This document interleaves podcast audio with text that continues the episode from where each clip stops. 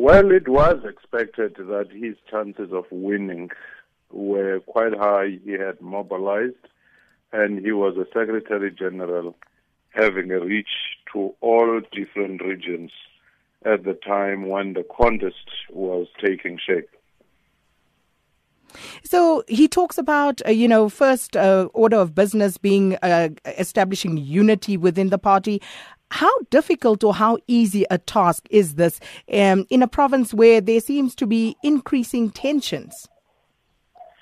It's going to be actually his litmus test because this is the most difficult exercise, especially in an ANC across the country, which has progressively become factionalized and also where patronage networks seem to be embedded and rooted in a way that corrode any unity. His very first test would be to see how he encourages this kind of unity going to the eThekwini region or regional elections, which have been postponed because of those factions. And the second one is how he works with the incumbent premier, even though they had contested sometimes acrimoniously up to this time. And of course, uh, the big question is what bearing this outcome will have on um, the balance of forces going into the party's national elective conference in 2017. Now, the early indications are that the current leadership would prefer a leader who comes from KZN. And for now, the names that are quite prominent in that sense is Nkosazana Zuma and uh, Dr. Zweli Mkhize. So to that extent, I would say those rooting for a female president would say they do have an edge, but two years is a very long time in politics. Things do change over time. Succession battles may have different permutations, different negotiations with provinces which may want different concessions.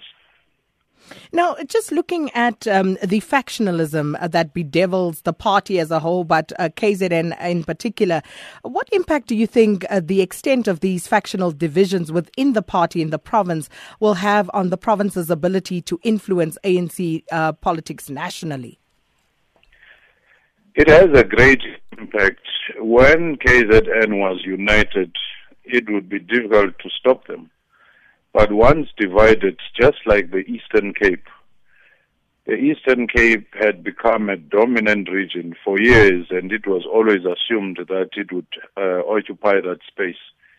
Then, when division started in what was then the largest region in the country, OR Tambo, over succession issues, it spread to the other regions like Amatole and many others it led to the Eastern Cape literally collapsing from being number one in its position and its vote being divided between the then President Thabo Mbeki and uh, incoming President uh, Jacob Zuma.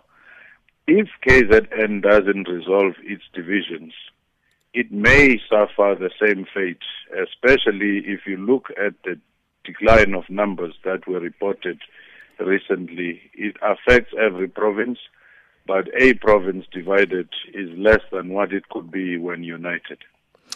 And then also just uh, at that very conference, the President Jacob Zuma um, making some very interesting statements at that conference, hitting out at uh, people whom he didn't name, but I think uh, was pretty clear to everybody, uh, you know, who he was uh, sub tweeting there, sub talking to.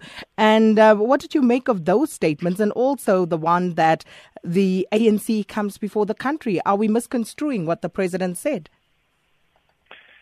Uh, actually, I do think that it was an interesting remark, uh, and surely the president was angry and agitated.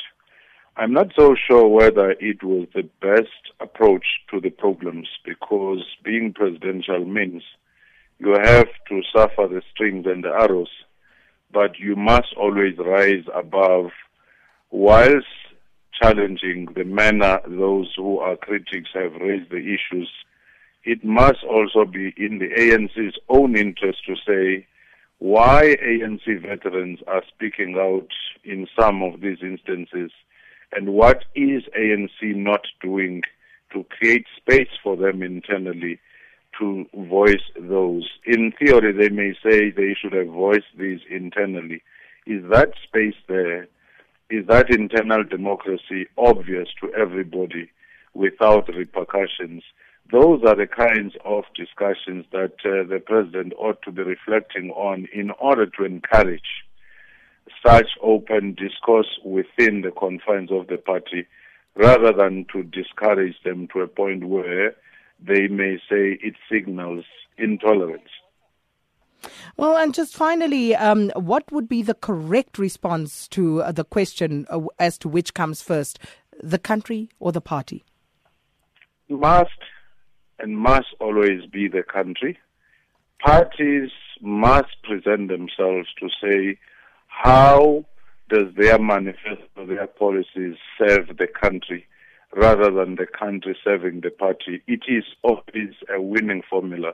The day and the moment a party starts confusing itself as being the country and its own interests being national interests, then the challenge would be there. The only way you could introspect, you could reproduce yourself, is to test how relevant you are to the national interests, which sometimes may be at variance with the party interest. And then any party that always reminds itself of how it serves the people rather than how it serves the party will always have a winning formula.